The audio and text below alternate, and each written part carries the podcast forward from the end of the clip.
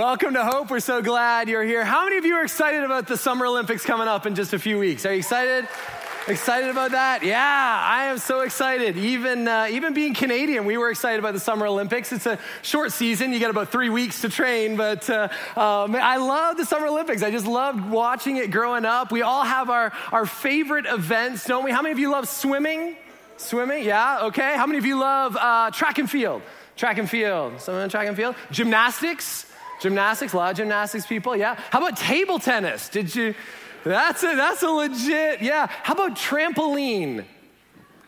Uh, serious, that's a legit, yeah, that's in there. That's an Olympic sport. I'm pretty sure I heard cornhole and beer pong might also be added this year. Um, at which point, yeah, some of you are like, hey, I might be able to qualify for that bunch of sinners in this church, unbelievable. Uh, right? But I love, I love the Olympics. I, I, really do. I love the stories of the Olympics. I love the stories of athletes as you, as you hear of, of their backstories going into it and then the accomplishments um, that happened during. I, I remember, uh, well, I don't remember, but, but reading about and watching highlights of, uh, of Jesse Owens, right, who won four golds in the 1936 Olympics. And, and this is what's been said about him the greatest athlete in the history of track and field, right? Like, how great would that be to have, have that name, like that uh, moniker after you. Um, how many of you remember Mary Lou Retton? Remember Mary Lou, where she's landing, sticking that landing on, on one leg, right, for a perfect 10, the come from behind gold medal, right? We love stuff like that. Uh, Flojo, Florence Griffith Joyner, remember her? She had the, the nails. She is still listed as the fastest woman of all time. How cool is that, right? I would, I would knock Vistaprint out of business. I would have business cards. I'd just be handing them out everywhere. Fastest woman of all time, fastest woman of all time, right? I mean, this is so cool. Uh, and then obviously Michael Phelps. We know Michael Phelps' story, and, and uh, um, he is the most decorated Olympic athlete ever in the history of the Olympics. 22 medals. He's coming back this year to try and win more. And I'm pretty sure he's a millennial. So if he's got 22 Olympic medals, then that means he probably has about 10,000 participation trophies, right? Because that's that's, a, that's what those millennials do. Everybody's a winner, right? And so I don't know where he stores all of those, but I just, I love, I love the stories of that. I, I remember reading about a, an athlete, um, Shani Davis. He's actually a, a, speed skater, an American speed skater. Um, but I remember reading one day about the, his training regimen and what he does. And it said that he would train four to six hours every single day. That he would ride his bike through canyons and then he would lift weights and then, of course, he would skate every single day. And I, and I thought about that and I'm like, most of us don't train four to six hours a month, right, in the gym, let alone four to six hours every single day. And the sacrifices that they make, they give up vacations, they give up their social lives, they give up Netflix, right? Uh, it just seems cruel and unusual to me, but, but I love the dedication of these, these athletes because they have one goal, one goal, and that is to be the best, right? It's to be the best. It is to win. And, and, and I, I love that, right? I love when I, you see them on the podium and, and they're, they're placing medals around their, their necks, right? The tears coming down their cheeks as their national anthem is being played. It's such an incredible, incredible moment. And what I love too is that not only are they competing for their individual events, right? They're not only trying to be the best that they can be, but they're also representing their country, and everything that they do contributes to the overall count for the country as well. And I love that because I think that is such a perfect picture of what it means to be a follower of Jesus, of what the life of a follower of Jesus should look like. Because if we're honest, we all want to have a significant life, right? We all want to have a life that at the end we can say, man, my life mattered. My life made a difference in someone's world, right? Like my life was hashtag winning, right? We all want that in our lives. We want that for our marriages. If we're not married yet, you have dreams of what that marriage is going to look like. If you are married, you're, you still hope, right? You want your marriage to be like the ones on TV or in the movies, right? You, you want that marriage. For those of us that, have families, right, we want the perfect kids. You want the, your kid to score the winning goal in soccer and, and then make it to, to science camp. You want them to be on the honor roll and, and then get into the, the right college, right? Whichever you define that by, whether it's red or baby blue or Duke blue or whatever color that is, right? But, but you want them in the right school. You want them to be the valedictorian. Really, what you want is you want the bumper sticker on the back of your car that says, My kid is greater than yours, right? We all want that. We want the perfect job. We want the perfect career where we feel like we're changing the world and making a difference, where we're making some cash. Really, we want that job that everybody else in our life goes, I'm so jealous of your job, right? Like, you've got the greatest career in the world. You're like, yeah, I know. We want the house, we want the car, the boat, the trips. We want all those things so our Facebook page looks awesome, right? We want these things. We even, even our looks, we want to win in our looks. We all want to be tall and thin and freshly shaven. We all want that. Don't we? Most of us. Some of us. Anyways, doesn't matter. We all have accomplishments in our lives that we want to achieve, right? We want to have a winning life. I have never heard anyone ever get up in the morning and say, Man, I hope today is mediocre, right? I hope I'm average today. I hope I just barely get by. No one, no one ever says that. We want to be successful. We want to win. But here's the reality the reality is this is that we all have dreams that one day, right, we're going to be standing on our version of that podium and everybody is going to be acknowledging us, acknowledging our careers or our marriages or the way that we lived our lives. We all have those moments where, where people are going to recognize us. But the reality is is that most of our lives, if we're honest, really turn out a little bit more like this. Check out this video.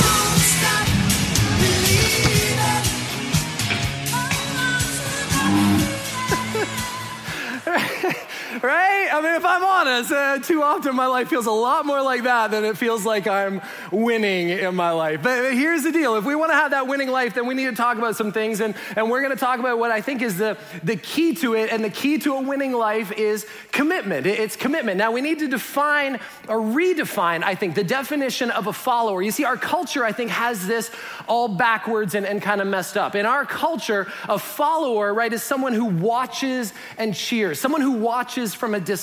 So you think about the Olympics, right? Is, is we're going to watch the Olympics. None of us are going to train, right, for the Olympics. We're just going to watch it and, and cheer it on. You think of your favorite sports team, right? And you wear the jersey and you paint your face and you've got flags on your home and bumper stickers on your car, but you don't play. You don't contribute to the team. In no way are you helping them. But but we're fan, we're followers, right, of, of that team. We wear all the stuff on social media. We're followers of all kinds of people who are going on great vacations and living incredible lives and we, we like, like, like, like all of that stuff, but it's not impacting us. We're not living those experiences. And so I think we have it backwards. I don't think, I don't think that's the proper definition of a follower. I think that's a better definition of a fan, right? Of a fan. I love how author Kyle Idleman put it in his book, Not a Fan. He said this Fans want to have just enough pleasure without having to risk feeling any pain, right? Is that not true? We want all the pleasure, right? But we don't want to we don't want to risk anything. We don't want it to take up too much effort. We don't want to make the,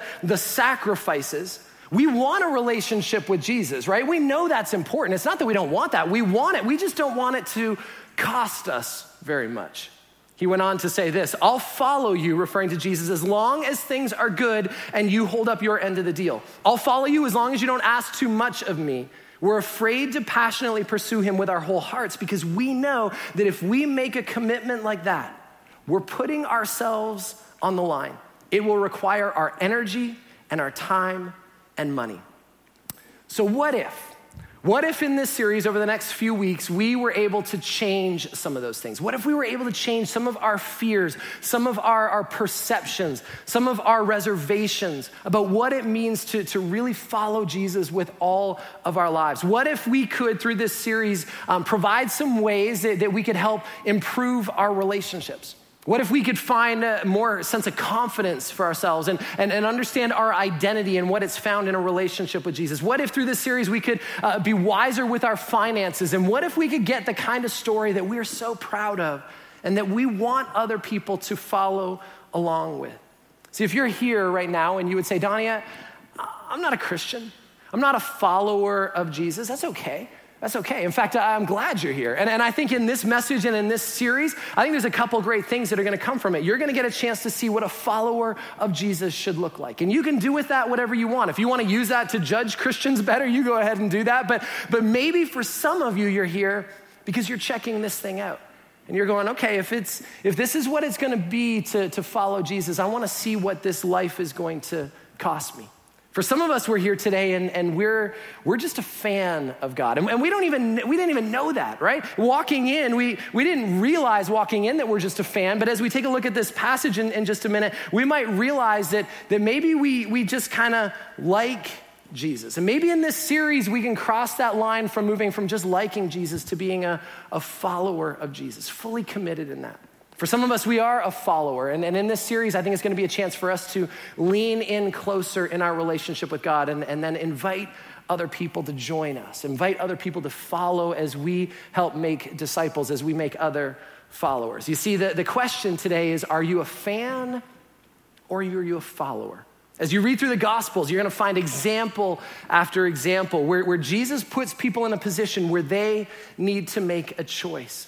Sometimes there were large crowds that followed him, like in Luke chapter 14 and John chapter 6. And, and when these crowds came around Jesus, what he would do is he would, he would preach a sermon, he would teach them. And, and every single one of those times, he would put them in a place where they had to determine if they were going to be fans of Jesus or if they were going to be an actual follower of Jesus. You see, Jesus was never impressed with the, the size of the crowd. What impressed Jesus was the commitment level of the people that were following him.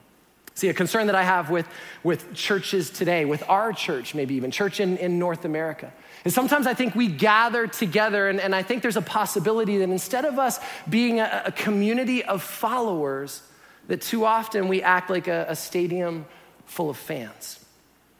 We'll wear a cross, but we don't want to bear our cross right? We will come to church, we'll sing the songs. We may bring a Bible and, and open it up, right? We'll, we'll pray before we eat lunch, right? We, we do all of those things. We've got a, a Jesus fish uh, on, on our car, but that doesn't necessarily make us a, a follower of Jesus. Jesus describes the relationship that he wants to have with us, and he's going to make it very, very clear for us. But, but I want this to be clear as well.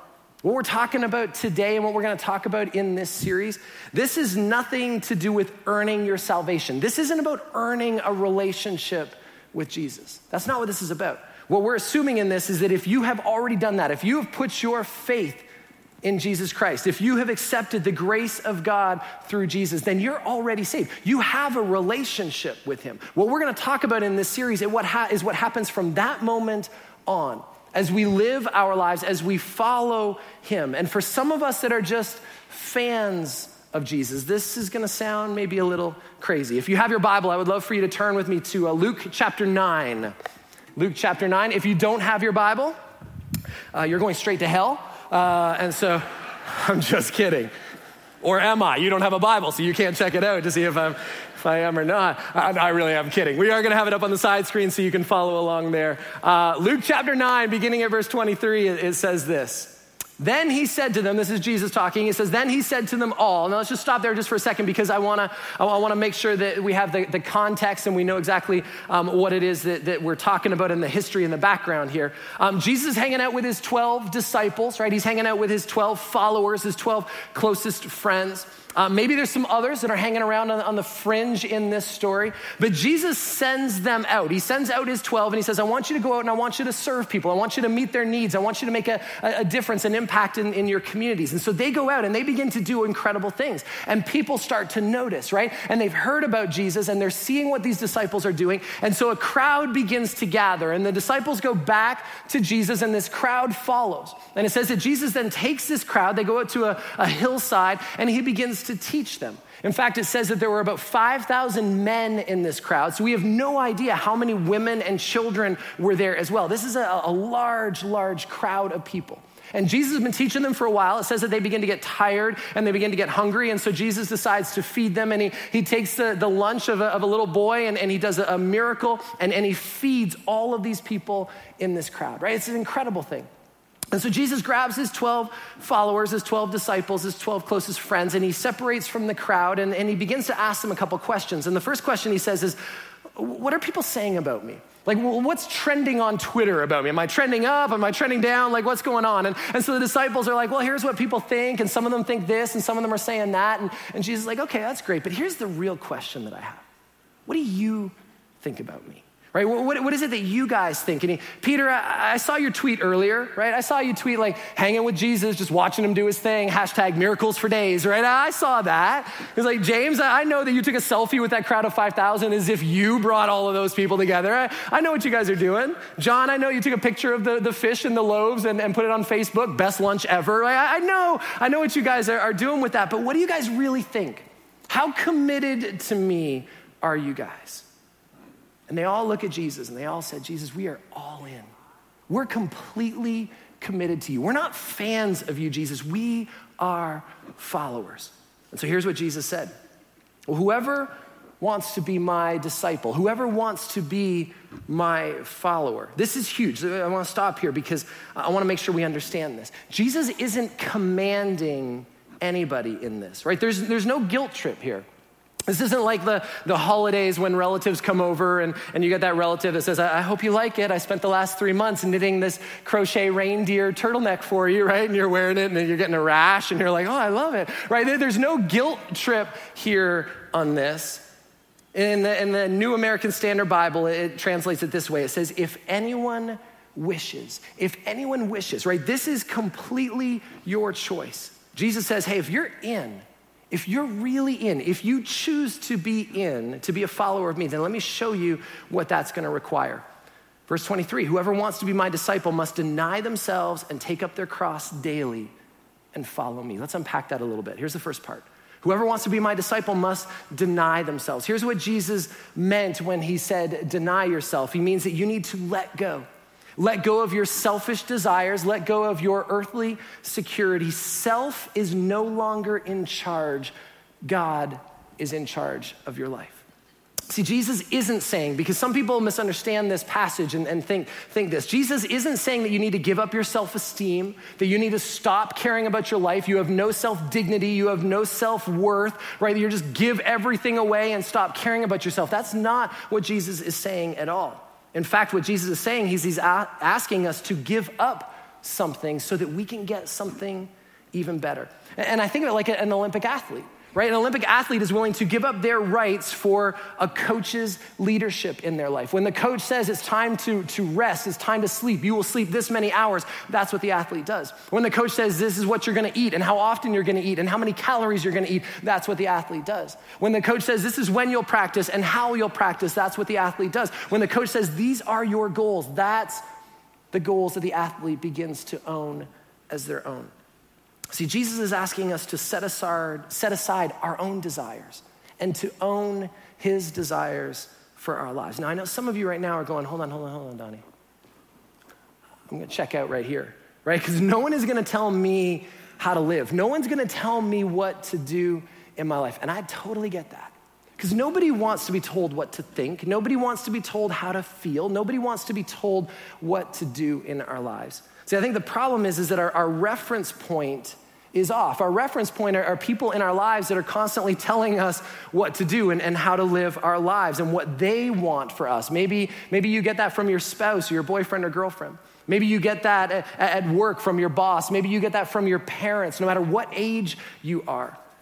See, they don't have necessarily your best interest in mind. They have their agenda. They have what it is, what they want to see accomplished. And, and it's left a, a bitter taste in your mouth.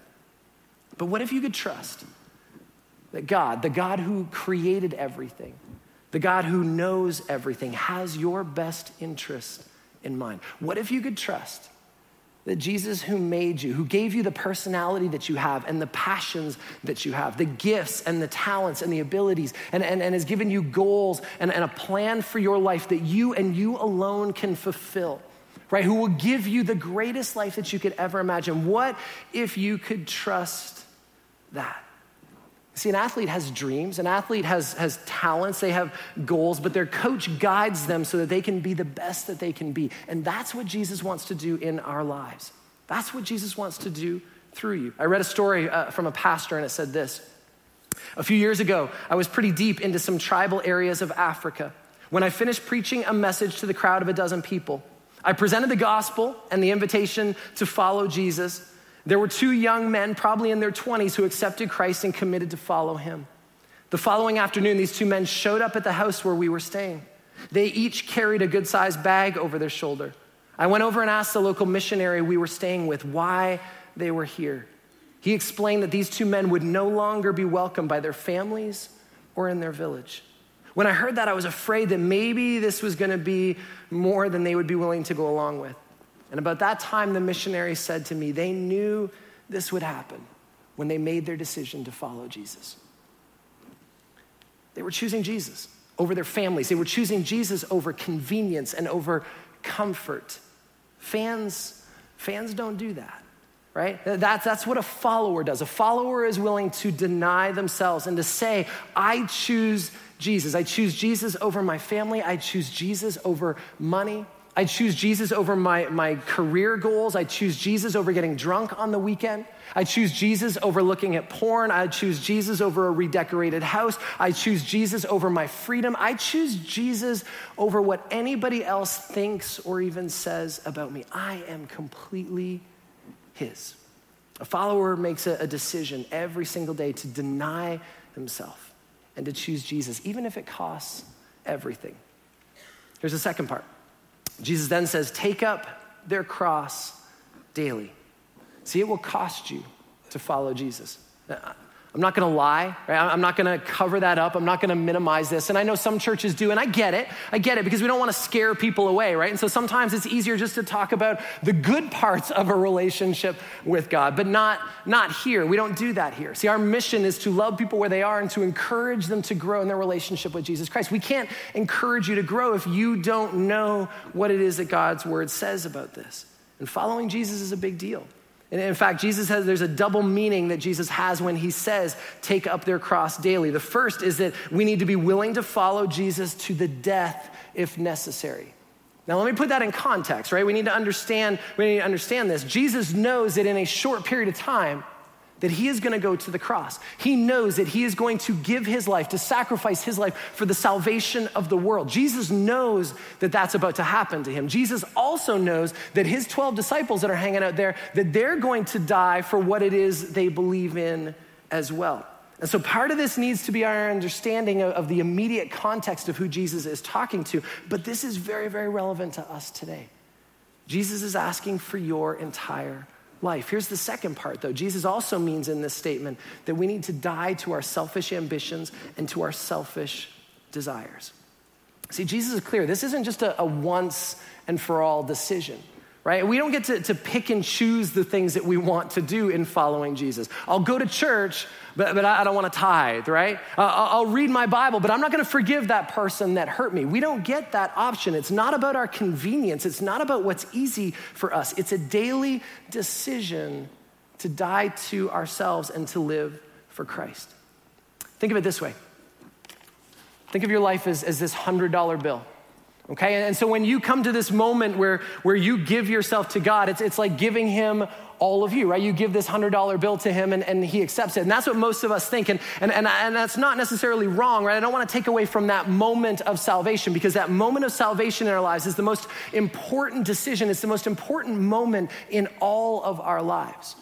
But I want you to think of it this way right? That we take our life and we say, God, here it is, right? I'm gonna give you all of my life. And Jesus accepts it, God accepts it, but he, he says this hold on, I got a, a condition though, Donnie. I want you to take all of that and I want you to cash it in and I want you to, to get it in pennies. I want you to give all of yourself to me, but I want you to give it to me a penny at a time. A daily decision to die to yourself. See, what's it look like to deny yourself? What's it look like to die to yourself every day? For some of us, maybe it means spending our lunch hour serving food to the homeless at a shelter down the street from your office. Maybe it means for some of you talking to your neighbor, when you're talking to your neighbor this week, instead of playing it safe and instead of, of, of staying comfortable in that conversation, you're gonna introduce Jesus into the conversation. For some of us, dying to ourselves means changing our vacation plans and instead of taking the kids to Disney next year, we're gonna take a family trip to our Agape campus in, in Haiti, and we're gonna serve and we're gonna meet the needs of people there. For some of us, maybe dying to ourselves, maybe it means walking past that empty room in your house and asking God, is there a, a child that we need to, to adopt from another country? Or is there a foster child right here in our country, right here in our, in our city that needs to be sleeping in that bed? For some of us, maybe dying to yourself means that you selflessly love that spouse that has cheated you out of the marriage that you dreamed of all of your life. See, an Olympic athlete models this. It's a, it's a daily sacrifice. They don't decide the week before, right, that they should probably start training. I'm going to be competing next week. I should probably do some push ups or, or something, right? They're training for years, but they're training every single day in my office, I have a, a palette on my wall, and it's, uh, it's got some, some quotes on it, some piece of paper uh, from books and authors and different things, and that remind me of ways that I want to live my life and how I, I want to make decisions. And one of them for me is a daily reminder, and it's, it's my, it's my, um, my my definition, I guess, of 1 Corinthians uh, 15 31, and it simply is three words, and it just says, I die daily. It's just a reminder to me. It's not about what I do, it's about me giving up my life to Jesus every single day. Here's the last part we deny ourselves, we, we, we carry the cross daily, and then the last is that Jesus says to follow me. See, it's only by dying to ourselves daily that we're able to follow Jesus. And what that means is it's a desire for us in our lives to become more and more like Him. That His life, His teachings, His attitudes, His behaviors, right, the way that He lived His life, that's what I'm going to pattern my life after. I'm going to do what I alone was created to do, but I'm going to do it in relationship with Jesus. Verse 24 says this For whoever wants to save their life will lose it, but whoever loses their life for me will save it. See, it's only by denying ourselves, by dying to ourselves daily, and choosing to follow Jesus that we're truly going to find the life that every single one of us is searching for when we let go of our lives and, and, and we find real life in, in Jesus. I love what um, Kyle Idleman wrote this about that. He said, We think that such a decision would make us miserable. Is that what it means to, to follow Jesus? We wake up in the morning and commit to misery. But when we die to ourselves and completely surrender to Him, there is a surpassing side effect of dying. We discover true life. And in a twist of irony, we find that giving up our lives gives us the life we so desperately wanted all along. I know I've shared this, this verse with you before. It's one of my favorite in the Bible. It's one verse, two sentences that Jesus said. But for me, this, this so powerful in describing how valuable God is in my life and how I should live in response to it. Matthew 13, 44 says this The kingdom of heaven is like a treasure hidden in a field. When a man found it, he hid it again, and then in his joy, went and sold all he had and bought that field. Right? There's two promises in here to, about losing your life or selling your life or, or, or giving it all away. The first is that the treasure that you find in a relationship with Jesus Christ is worth infinitely more than anything else you could ever achieve on your own.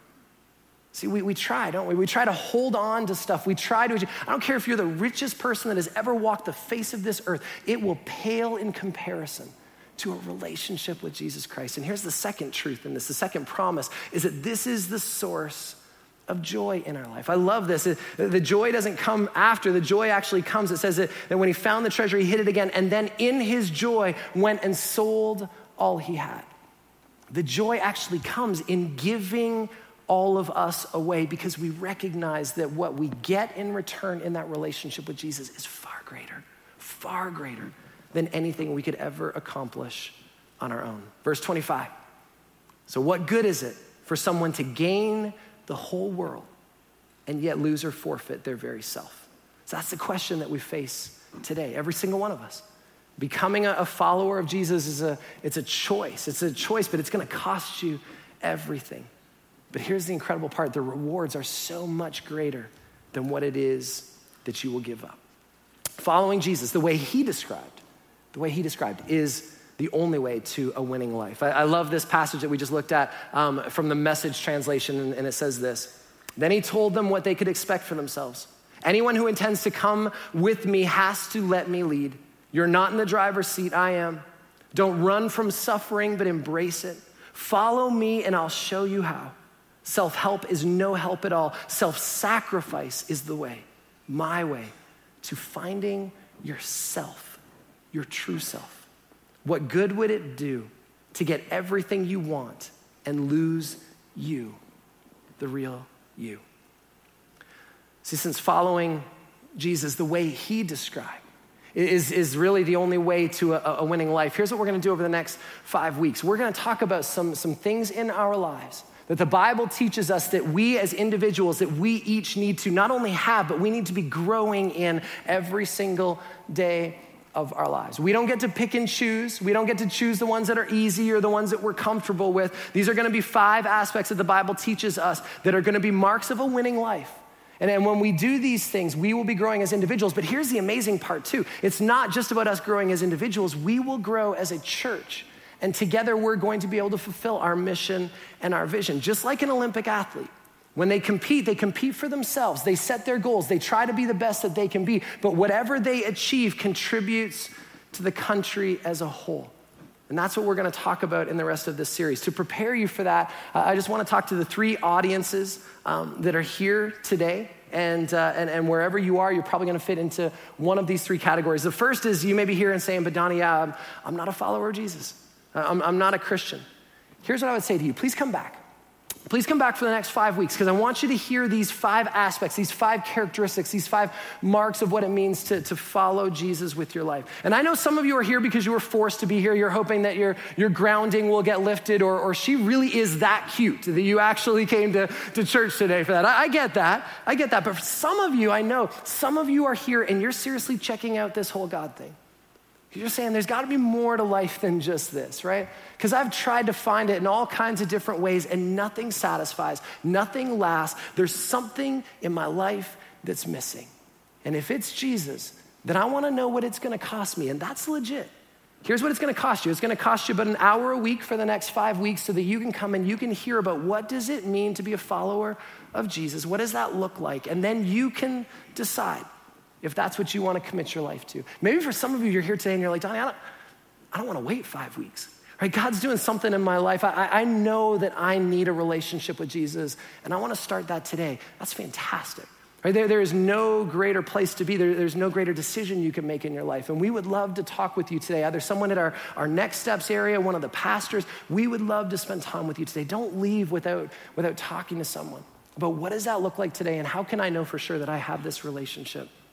With God. For some of us, we're here and, and, and maybe after hearing this, we're kind of going, yeah, I'm probably fall more into that fan category. I remember reading an article several years ago. I love this article. Um, it was about a, a, new group of vegetarians, right, uh, several years ago. And um, they interviewed one of them, one of the, the people in this group. And, and uh, this was her quote that captured the viewpoint of this, this group of, of vegetarians. And she said this I usually eat vegetarian but I really like sausage.